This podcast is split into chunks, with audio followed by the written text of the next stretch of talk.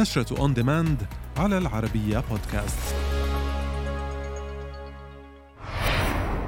كيليان مورفي ينضم لفيلم أوبنهايمر جيسيكا بيل في كاندي. تطوير أول مسلسل مشتق من واندا فيجن.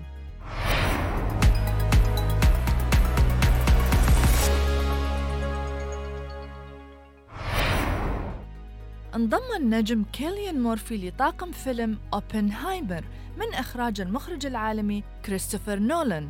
ووفقا لتقرير نشرته صحيفة الديلي ميل فإن مورفي سيلعب دور روبرت أوبنهايمر الفيزيائي الأمريكي الذي شارك في إدارة مشروع منهاتن وطور القنبلة الذرية خلال الحرب العالمية الثانية ومن المقرر بدء التصوير العام المقبل وطرح الفيلم في عام 2023 اختارت شبكة هولو النجمة جيسيكا بيل للعب دور القاتلة كاندي مونتيغامري بدلاً من إليزابيث موس في المسلسل القصير كاندي. وكانت شبكة هولو قد اختارت إليزابيث موس نجمة مسلسل The Handmaid's Tale للعب دور البطولة. ولكن تم الاتفاق بين موس وشبكة هولو على فسخ التعاقد بسبب وجود تضارب في جدول مواعيد التصوير حيث تلتزم موس بمشروعات فنية أخرى. ويسلط المسلسل الضوء على قصة كاندي مونتيغامري والدوافع النفسية اللي دفعتها لقتل صديقتها داخل الكنيسة بفأس. تعتزم شبكة ديزني بلس واستوديوهات مارفل عمل مسلسل جديد مشتق من مسلسل واندا فيجن من بطولة كاثرين هان.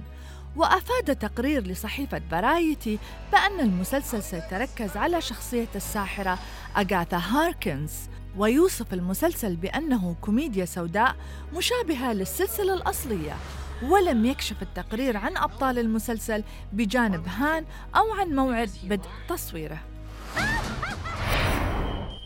طرحت نتفليكس العرض الترويجي للموسم الثالث من مسلسل Lost in Space وسيعرض في الأول من ديسمبر المقبل.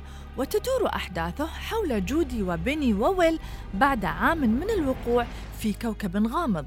يجب عليهم قيادة 97 مستعمرا شابا في عملية إخلاء مروعة ولكن ليس قبل اكتشاف الأسرار التي ستغير حياتهم إلى الأبد. المسلسل من بطولة مولي باركر وتوبي ستيفنز.